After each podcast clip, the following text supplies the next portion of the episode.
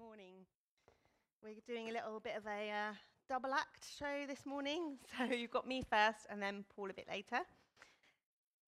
And I'm going to open up the God's Word for us this morning, and Paul's going to talk a bit more about um, what IJM are doing in a particular country so that we can really align our hearts with what God's doing.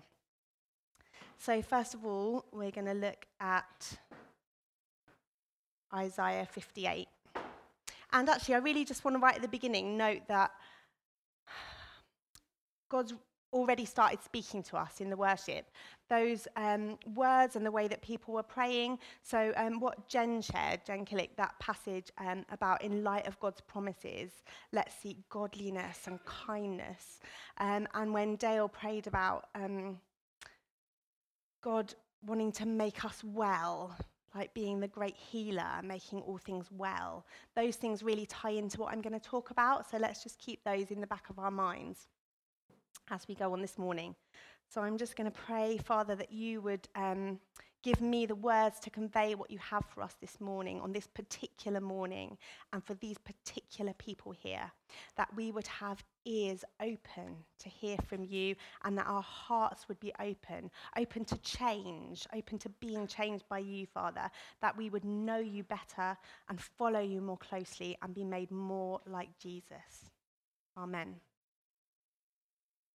So, as Dale said, this is Freedom Sunday. Actually, what he didn't say is it's hashtag Freedom Sunday. I got one in there. So, if you're on social media and you want to have a little look at what's going on around the world, you can put in the hashtag Freedom, Freedom Sunday or hashtag IJM. And it's an international thing. We're joining in with churches around the world as part of the fight to end slavery around the world. So, it really feels like we're part of something big. And you might remember that I preached in July on justice. It was like an introduction to the theme of justice. So let's just have a quick little recap. We looked at Micah 6, verse 8, where it says, What does the Lord require of you? To act justly or to do justice, to love mercy, and to walk humbly with your God. That's what God requires of us. And then we looked at Jesus announcing his arrival as king in Luke 4, the king of justice, saying, Justice is here. And we talked about the fact that we are Jesus' hands and feet on the earth now. When he says, The Spirit of the sovereign Lord is upon me because he has anointed me to bring good news to the poor and to do justice, well, the Spirit of the sovereign Lord is upon us. We're part of that now. We are called to bring justice. And this is good news for the poor because the poor are the most vulnerable to injustice and oppression. And as Dale mentioned earlier, we talked about how um, if we look at poverty and injustice and oppression around the world, it can be a bit overwhelming for us as individuals. And even just as the local church, it's impossible for us to bring justice in other nations unless we partner with other organizations. So let's look at Isaiah 58 together. I'm going to read the whole thing. Let's go for it. It's only 14 verses, it's not that long. Shout it aloud, do not hold back. Raise your voice like a trumpet. Declare to my people their rebellion and to the descendants of Jacob their sins. For day after day they seek me out. They seem eager to know my ways, as if they were a nation that does what is right and has not forsaken the commands of its God. They ask me for just decisions, i.e., justice, and seem eager for God to come near them. Why have we fasted, they say, and you have not seen it? Why have we humbled ourselves and you have not noticed? Yet on the day of your fasting, you do as, your, do as you please and exploit all your workers. Your fasting ends in quarreling and strife and in striking each other with wicked fists. You cannot fast as you do today and expect your voice to be heard on high. Is this the kind of fast I've chosen? Only a day for people to humble themselves? Is it only for bowing one's head like a reed and for lying in sackcloth and ashes? Is that what you call a fast? A day acceptable to the Lord? Is not this the kind of fasting I've chosen? To loose the chains of injustice and untie the cords of the yoke, to set the oppressed free and break every yoke. Is it not to share your food with the hungry and to provide the poor wanderer with shelter? When you see the naked, to clothe them and not to turn away from your own flesh and blood? Then your light will break forth like the dawn and your healing will quickly appear. Then your righteousness will go before you and the glory of the Lord will be your rear guard. Then you will call, and the Lord will answer. You will cry for help, and he will say, Here am I. If you do away with the yoke of oppression, with the pointing finger and malicious talk, and if you spend yourselves on behalf of the hungry and satisfy the needs of the oppressed, then your light will rise in the darkness, and your night will become like the noonday. The Lord will guide you always. He will satisfy your needs in a sun scorched land and will strengthen your frame. You will be like a well watered garden, like a spring whose waters never fail. Your people will rebuild the ancient ruins and will raise up the age old foundations. You will be called repairer of broken walls, restorer of streets with dwellings. If you keep your feet from breaking the Sabbath and from doing as you please on my holy day, if you call the Sabbath a delight and the Lord's holy day honourable, and if you honour it by not going your own way and not doing as you please or speaking idle words, then you will find your joy in the Lord, and I will cause you to ride in triumph on the heights of the land, and to feast on the inheritance of your father Jacob, for the mouth of the Lord has spoken. So that's a really long passage, actually. It's a big chunk, a whole chapter, and there's lots in it. But I really want to get on to talking about what IJM do to give you more of a taste of that. So today we're going to look at kind of the broad message of the passage to see what God has for us rather than getting really deep into every little line, you'll be pleased to know. But I expect, having heard that, that you're expecting me to talk about fasting, aren't you? Because actually, in our Bibles, right at the beginning, the chapter's entitled True Fasting. But I'm not going to talk about fasting today, or not only fasting. We're going to talk about this passage in broad terms of religious rituals and practices in general. What we do because we're Christians, what are our practices? It's about going to church on Sundays, our prayer meetings, life group, quiet time, that kind of thing not just fasting in particular, because you'll notice at the end of the passage it talks about the Sabbath as well. And it's talking about generally the things that we do for God. So, who is it? Who is it talking? Well, the book's called Isaiah, so that's a clue. There's this guy called Isaiah who's a prophet. He spoke, and it was written down in the 8th century BC, and he was speaking to the Israelites, God's chosen people. But actually, he's a prophet. And what does that mean? Well, he's speaking for the voice of the Lord. He's giving God's word to God's people. And you will have heard me say right at the end, it said, The mouth of the Lord has spoken. So this is God's message to his people. And right at the beginning, where he says, Shout it aloud, do not hold back, raise your voice like a trumpet. That's God saying that to Isaiah. Shout this out, this is important. So it's Isaiah's voice, but it's God's voice for his people. And who's God speaking to? Well, I've just said he's speaking to the Israelites, and we can see from the passage he's speaking to people who seek God and seem eager to know his ways. It says that in verse 2. And it's people who ask God for justice, for just decisions. It says that in verse 2 as well. And then in verse 3, it's people who fast and people who keep the Sabbath in verse 13. So these are believers. They're God's people. They're people who believe in God. They're not unbelievers. And I believe that this means it's for us too. God is the same yesterday, today, and forever. And we have these same religious practices, this Sabbath and fasting, things that we do because we're Christians, things that we do for God. And so that means this message is for us too. It's not just a historical message for those people at the time. So, what's wrong? What's God addressing? Well, from the point of view of the Israelites, the audience, they've got these frustrations at unanswered prayer, haven't they? Where, where it's saying, We fasted and it, it's like you haven't seen it. We've humbled, our, humbled ourselves, and it's like you haven't noticed. They're feeling ignored and unanswered by God, aren't they? And that's something that's wrong for God as well, because his people are complaining. So if you ask God, well, what's wrong here? It's like, well, the people are complaining that you're not listening to them. But also, what God sees is wrong is that this is empty religious ritual, isn't it? It's not the true kind of fasting that he's asked for. It says, doesn't it? You know, your fasting ends in quarreling and strife. You can't fast as you do today and expect your voice to be heard. This isn't the kind of thing that God has asked for, it's empty. And it's hypocritical, isn't it? These, the, the Israelites were being hypocrites. They were exploiting their workers and not feeding the hungry. And this part of Isaiah was written when the Israelites had returned from exile in Babylon. They were rebuilding the temple, but actually, they were at risk of slipping back into old patterns of behavior.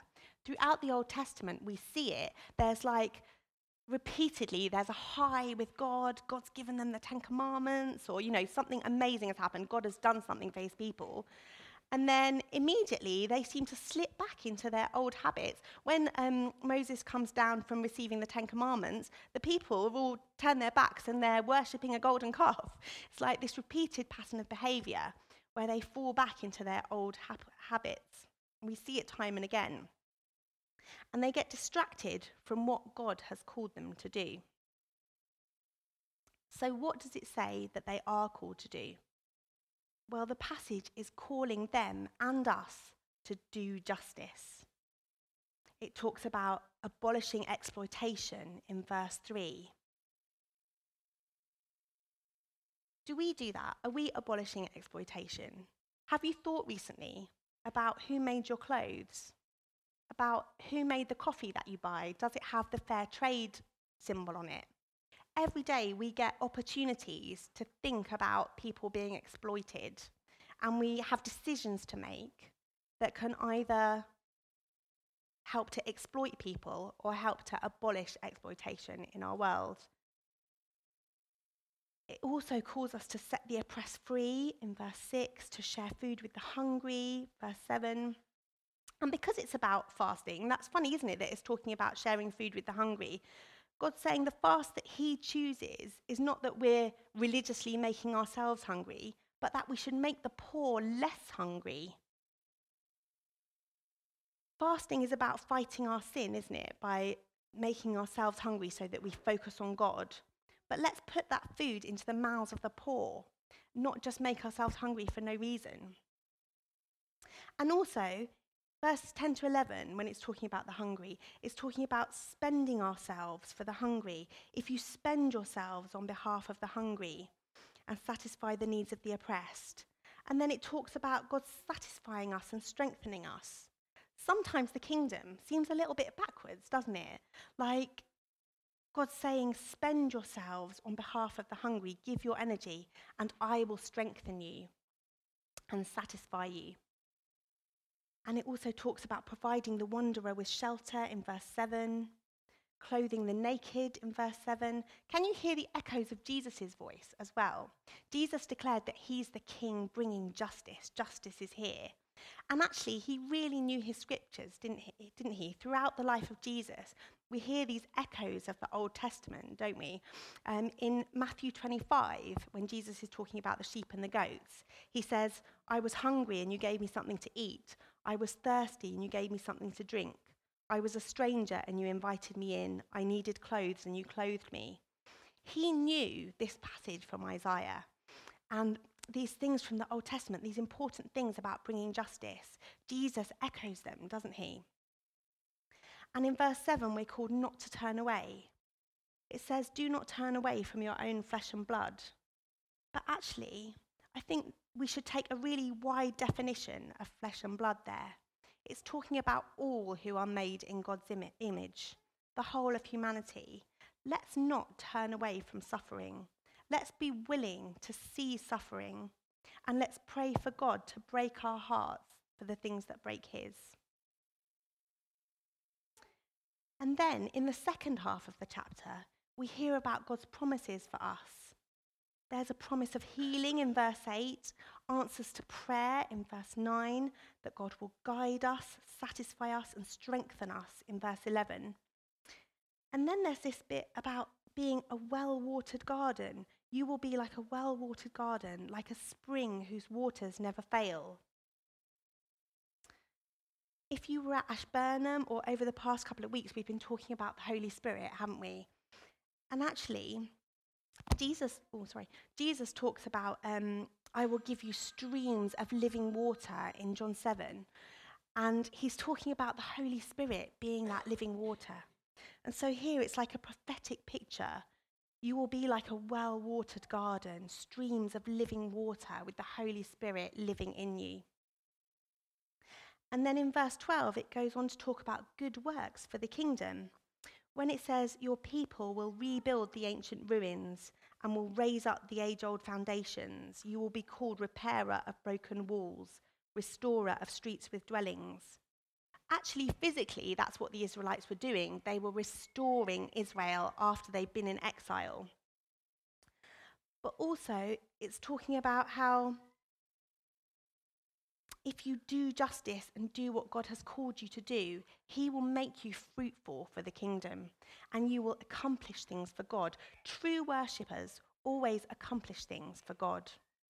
And then it says that God promises us joy as well in verse 14. Then you will find your joy in the Lord.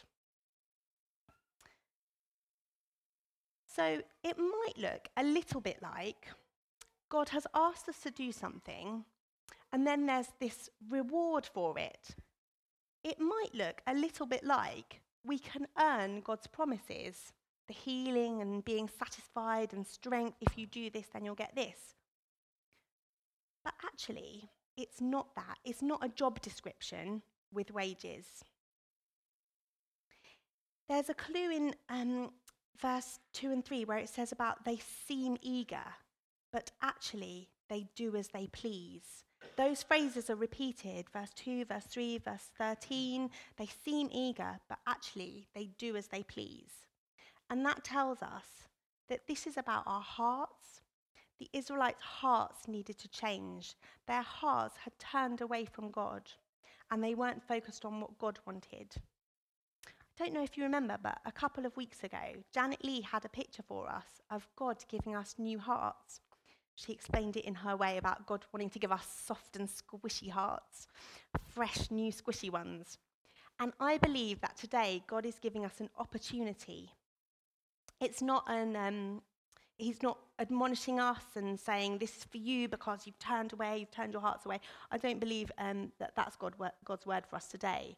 But I think it's an opportunity to check our hearts, like a, like a checkup. God is the great healer. Let's have a heart checkup, like an ECG.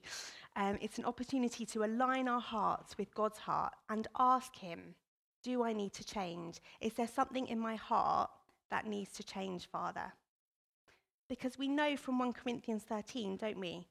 That it's all about love. It's all about our hearts. If I have the gift of prophecy and can fathom all mysteries and all knowledge, and if I have faith that can move mountains but have not love, I am nothing.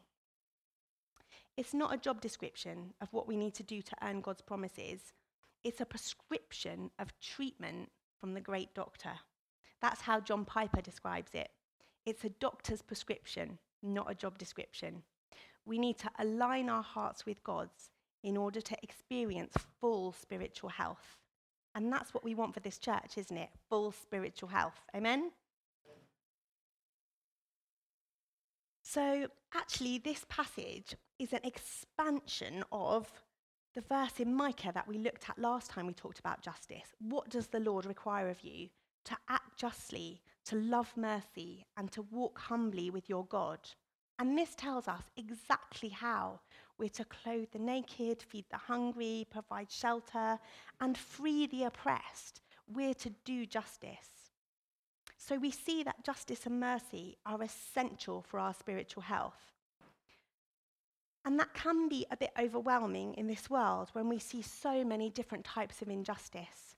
We hear about um, kids in enforced labour in shoe factories and clothes factories and in brick kilns, whole families being enslaved to make bricks in India, and kids in fishing boats on Lake Volta. It can be a bit overwhelming, especially if you look at the IJM website, there's a lot of stories about different types of injustice.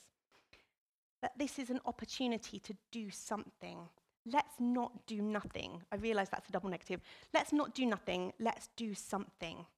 And then it won't feel so overwhelming. So I'd like to tell you a little bit more about what IJM do. Did you know that there are 4 billion people who live outside the protection of the law? 4 billion. So that means that um, if something bad happens, they can't just call the police because there either isn't a police force or just no one will come. And that might be because there aren't the people, that there aren't the boots on the ground, or it might be because there's just so much corruption that no one cares. And did you know that there's over 40 million people held as slaves currently in the world? That's a really difficult number to get our heads around, but it's roughly the population of Canada. Did you know that? 40 million. And that's more than at any other point in history. So you've probably learned about the slave trade at school. But actually, now, today, there's more people in slavery than at any other time in history. And IJM is the largest anti slavery organisation in the world, and they're making a real difference. So, so far this year in 2019, there's been over 1,100 people rescued from slavery and oppression. And in total, since um, the start of IJM, they've rescued over 50,000 people from slavery and oppression. Isn't that amazing? So, how they do that, there's like these four little pictures. So the first one is about rescuing victims. They actually have rescuers, people, that's their job. They're investigators and rescuers. So the investigators, some of them have to go undercover and pretend to be customers or clients um, in brothels and brick kilns and factories. And they go undercover and they find out where people are held in slavery. And they also have people at places like train stations where people might be being trafficked, people who are trained on what to look out for in countries where there's widespread poverty and where this is a real problem. And then they partner with the local police to go and rescue people. So they actually go in with the police. Sometimes they kind of had to force, force them, like, look, there are 50 people in slavery here. You are coming with us. We are standing here in your police station until you go with us to rescue these people. And as you can imagine, that can be dangerous. They can face um, aggression and violence from um, the slave owners. And also, it can be difficult, their relationships with the police and the local law enforcement authorities. So that's something to pray for, definitely. So they rescue victims and then they also collect evidence so that people can be prosecuted. So they collect all the evidence during their investigation about where the people are, how many, how many people are enslaved, and what exactly is going on. And they take witness statements. Um, and then they give all that evidence to local law enforcement um, so that the case can go to trial.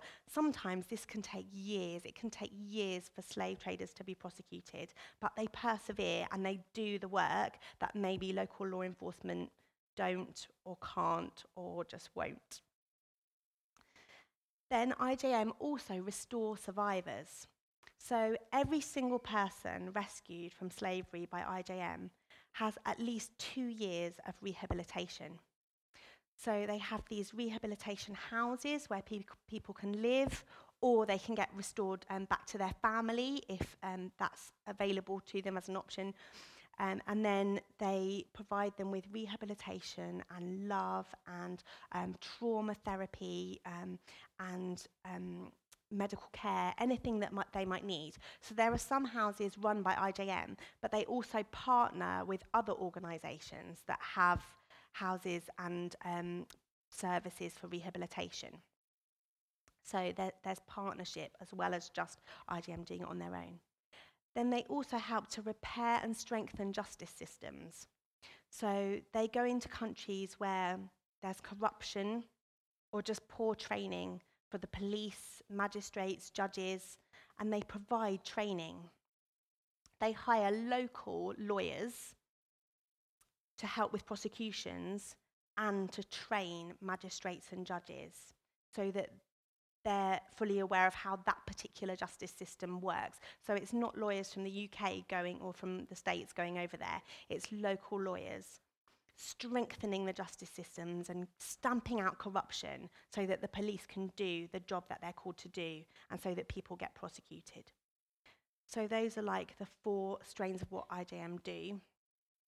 And IJM have this vision to rescue millions, protect half a billion, and make justice for the poor unstoppable. And this is the vision for up until 2030 so about the next 10 years or so, did you know that they had a previous vision? So they've only ch- they've changed their vision in the last couple of years. Their previous vision was to rescue thousands, protect millions, and prove that justice for the poor is possible. And they've had to change it because they were like, yeah, we've done that. God, we need to increase our vision. God, give us bigger vision. And that's one of my prayers for us today that God will widen our vision so we're going to watch a video now that's a story of one survivor, a girl called Liana who was rescued from slavery. And, you know, there are stories from IJM of um, hundreds of people being rescued at a time. There was this one brick kiln in India where there were f- over 500 people, I think it was 564, rescued all at the same time because this brick kiln was just full of families in slavery. But actually, I want us to remember that Jesus goes after the one. So we're going to watch this story of Liana, and she was rescued from sex trafficking. It's quite a harrowing story. So if you're particularly um, sensitive to stories of sexual violence, I just want you to be aware that it's quite a harrowing story. But let's not turn from our own flesh and blood. And let's watch the story of Jesus going after the one. And then Paul's going to talk to us a little bit more about where Liana lives.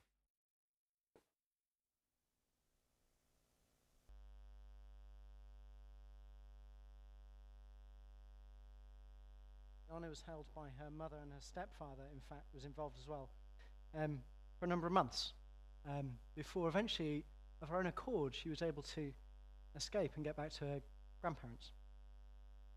And uh, she said when she got uh, back to her grandparents, telling her grandpa what had happened was one of the hardest bits of her whole journey. Within weeks, um, officials were able to arrest Liana's mother. And the, ref- the case was referred to IJM. And IJM worked um, with the uh, local prosecutors and put Liana's captors on trial. Um, they helped uh, search for uh, Liana's stepfather. Um, and it was more than a year before he was arrested as well. Um, Liana went on to live in a safe house um, provided by IJM. And she was um, uh, living there with counseling and, he, uh, uh, and therapy. And uh, is at the beginning of a journey that uh, will, will go on for years to, to heal and overcome that trauma. Um, she's doing well. She's at school. And uh, she's hoping to become perhaps a doctor or a lawyer someday. She said, With therapy, I've been able to overcome what has happened to me. I think I have a big future ahead of me. Now I can see myself caring for children like a pediatrician. It's not an easy story to watch, is it? Story of a girl living with her grandparents out of necessity because her mother's not in a position to care for her, reunited with her mother, only to be forced into sexual slavery escapes and has the pain of her mother being removed again. I mean, that's. It must be the right thing to do. But it's so heartbreakingly awful. We've got a picture of Liana, I think. And um, yeah, Liana is from the Dominican Republic. And um, as Clodion and I have been praying about how we can be involved with IJM, there is, as Clodion's listed, so many things going on around the world that IJM is in a huge number of countries around the world fighting against injustice and oppression, freeing slaves from brick kilns, children from shoe factories, um, children from sexual exploitation in the Philippines. Um, and as we've been praying, we've had our hearts drawn to the Dominican Republic. So, um, as a church, in our response, one of the things that we're going to seek to do is to partner with the Dominican Republic. And Zoe, if you just flip back a, a slide, if you're not familiar with the Dominican Republic, and, and you may not be, this is the, this is the Caribbean. Um, this is South America just down here, Mexico this way. This is Florida just peeking in the top. Um, and here, this island here, we've got the Dominican Republic. It's an island in the Caribbean. Now, you'll, you'll, you'll recognize that this area has been in the news recently. Uh, Hurricane Dorian came by. Thankfully, it came mostly, it, it, took these islands here, some rain here, but came around the north, and it was uh, Grand Bahama up here that took the worst of Dorian. But you'll know this area from the news. If we zoom in, this is the Dominican, this is the island I showed you, and actually it's split in two. To the east here, these two thirds of the Dominican Republic, um, which is, as I say, where uh, Liana lives, uh, with the capital Santo Domingo. But the, to the west here, we have another country entirely. This is Haiti. Well, again, Haiti's been in the news. 2010, there was a huge earthquake in Haiti, you'll remember. And um, it, uh, let me get this right, it affected 3 million people, that earthquake, and killed around about a quarter of a million. And the impact of that earthquake was to drive several people from Haiti into the Dominican Republic.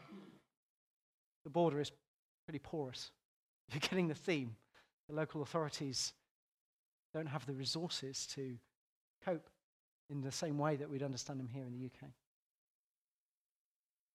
And when you think about that earthquake in 2010, you remember, you'll remember that from the news horrific devastation. And then there was an update to that story last year where it came out that the Oxfam director who had responded to that Haitian earthquake had been accused of sexual exploitation of sex workers in Haiti. And you'll remember, you may remember from last year, there had been, you know, this had sort of come out that this is what been going on. So it's, it's, it's not the Dominican Republic, it's Haiti. But it, I, for me, this drives home the point that this is real, real lives. This isn't uh, something that IJM are kind of whipping up to try and get us to, you know, respond and act and do something. This isn't isolated to a story of a girl called Liana, however heartbreaking that is. This is stuff that is going on that gets into our news. And we can sit there and see earthquakes, and we can see those in positions of trust exploiting those positions, and we think, well, what can we do? Well, is this what we can do? This is something we can do.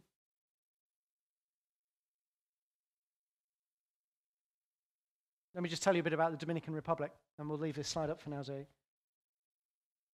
Dominican Republic has a population of about 10 million. Um, so, I don't know what that makes it. A couple of, a couple of, large, a couple of large cities in the UK. Of that 10 million, a uh, some work by the UN in 2003 estimated there are 25 to 35,000 sex workers in that population. And they reckon about 10% of those were children, with 60% of them having got into sex work as children. It has the third fastest growing rate of human trafficking in the world. And in 2011, uh, another stat, the, it, it, was identified as the, the Dominican Republic was identified as the fourth largest exporter of prostitutes in the world. I put it up there with Thailand, the Philippines, and Brazil. In 2003, the government of the Dominican Republic committed to clamping down on, uh, on this, uh, on, on sex trafficking and, and sex crime. And between 2003 and 2013, in those 10 years, there were six convictions. IJM um, spent time and eventually uh, established an office in 2013. Um, and since then, in those six years, 120 children and young women have been rescued, and more than 30 criminals have been prosecuted. They're already making a difference. And so, as we've been praying about this, this the, the needs of that office and of IJM's work in Dominican Republic have broken our hearts. And so, as our response as a church, as we look to partner with IJM, that is one of the key things that we want to do is get alongside the, the IJM's office and their workers that are in the Dominican Republic. So we're going to do that as a church. You're going to find that through the coming weeks, months, years. Um, IJM is going to come up in prayer meetings, in services, in offerings, um, in through the weekly update. It's already yesterday, if you were at the prayer room uh, that Ashley sent up, there was already stuff about IJM out there. We're going to, it's going to become part of the fabric of King's Church. So, great. We're going to respond. But uh, the question I think we've got this morning is how else can we respond as individuals? Um, so we're just going to think about that for, for a mo. Um, Tim, can I invite you and the band to come back and just, just ask Tim to just play quietly in the background, and in a bit we will finish on uh, uh, finish in, in song before we go for some uh, tea and coffee and end the meeting. But um, just going to spend a bit of time res- just thinking about how we can respond as individuals right now. Um, there's a couple of things that we're going to do. I'm going to talk for a little bit about what those are, and then I'm going to give us some time, just as I say, while Tim just quietly plays for a couple of minutes, just for each of us to think and pray about, you know, what it is we can do. Then I'm going to pray um, some prayers uh, to bring that time to a close, and we'll sing before we have tea and coffee. So, God's call in Isaiah 58 is for us to check our thinking, check our hearts. IJM might not be for you personally, but we have an opportunity to think again about what it is that God is calling each of us to. And for some of us, for me and Claudine, that is getting alongside IJM and the work they're doing. And I believe that that is going to be true for some others of you here this morning. That you're going to have heard a bit more about what they're up to, and you're going to be, God is going to be just putting that on your heart. Yes, this is what I want you to get involved in. In which case, great. It might not be. There may be other things. There are so many other ways that King's Church serves the poor and the oppressed. This is not the only one. Winter night shelter. That might be it for you. Great. God bless you. But here's an opportunity this morning just to check what has God put on our hearts. There's two immediate things we can do. We can give to the work of IJM. IJM call it becoming a freedom partner. Claude and I have done this, okay? Join us.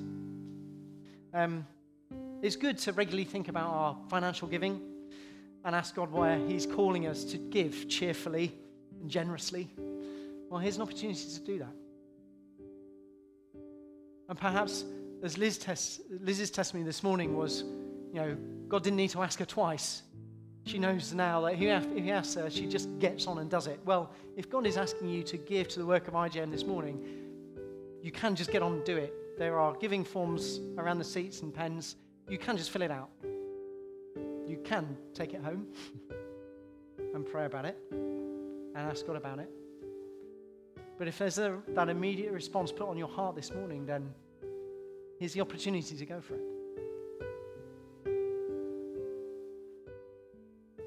The other thing that we can do in response is pray. Prayer is at the heart of IJM's work. IJM staff pray every day in their workplace because they need God at the center of what they're doing. This is a Christian organization working to abolish slavery around the world. They pray before every rescue. They know they can't go and knock on the door of a brothel before knocking on the doors of heaven first. There's two ways to respond in prayer. First thing, is part of our church response, we're going to establish a justice group. And we're going to meet for the first time on the 17th of October at our house. If there's too many people, we'll meet somewhere else. Don't worry about it. We'll sort it out. We've already got people who've said, I want to be part of that. So you won't be the only one turning up. We're going to meet to pray for the work of IJM and particularly the work in the Dominican Republic. There'll be more information coming out in the, in the email update and all that sort of thing, but come and talk to us. If that's something you want to do, come and let us know, and we'll just add your name to the list and keep you informed. Secondly, you can become an IJM prayer partner. If you're filling out a gift card, there's options to tick on there to get prayer information as well. If you're not filling out a gift card, then there are separate cards around to sign up just for that prayer information. They'll send you emails or whatever to keep you informed of what you can pray about. If you fill out a prayer card this morning, drop it off at the Connect desk and we will ensure they get back to IJM. Um, alternatively, you know, you can sign up on their website. That easy. There we go, we can give. We can pray by our justice group or, or directly, directly with IJM. We do all these things. I just want to take a couple of minutes. I'm going to stop talking. Tim's going to keep playing. And just ask God to speak to us. His Holy Spirit is with us here. He can speak directly into our hearts and lives. So let's just ask Him to do that.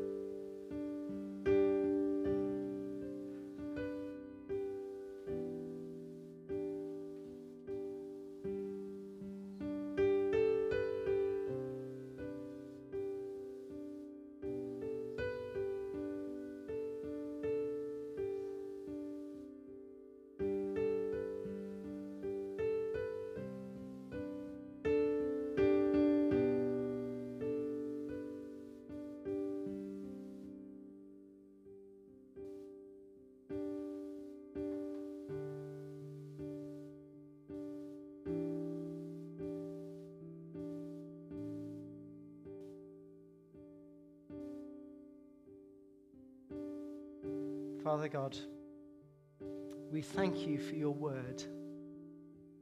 And we thank you that you have called people at IJM to bring freedom to the captives. We thank you that you speak to us now by your Holy Spirit. And Lord, we ask that you would continue to work in our hearts. Father, we long to see your kingdom come, not just in our own lives and in the life of our church, but throughout your world. Lord, we pray especially for IJM working in the Dominican Republic. Father, we ask that you would provide for their needs. We pray for their protection of IJM staff as they work to investigate, rescue, rehabilitate, and prosecute.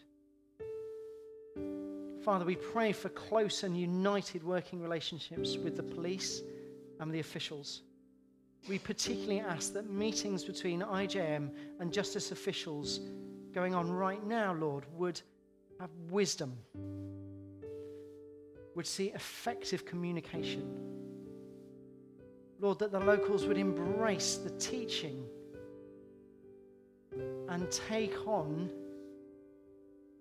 sex, sex trafficking as their issue, Father, to pursue.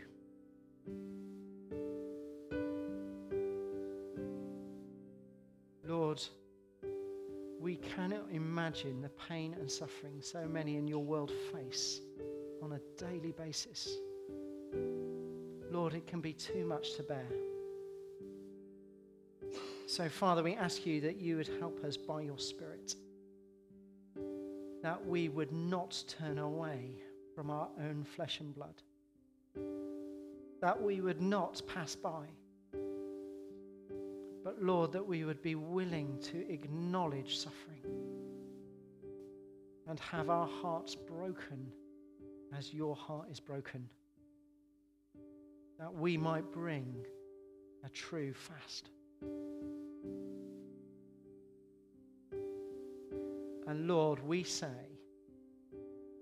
that you are the God of hope. You are merciful, Lord. You are mighty. You are faithful. And you are a God of justice. Hallelujah, Lord Jesus.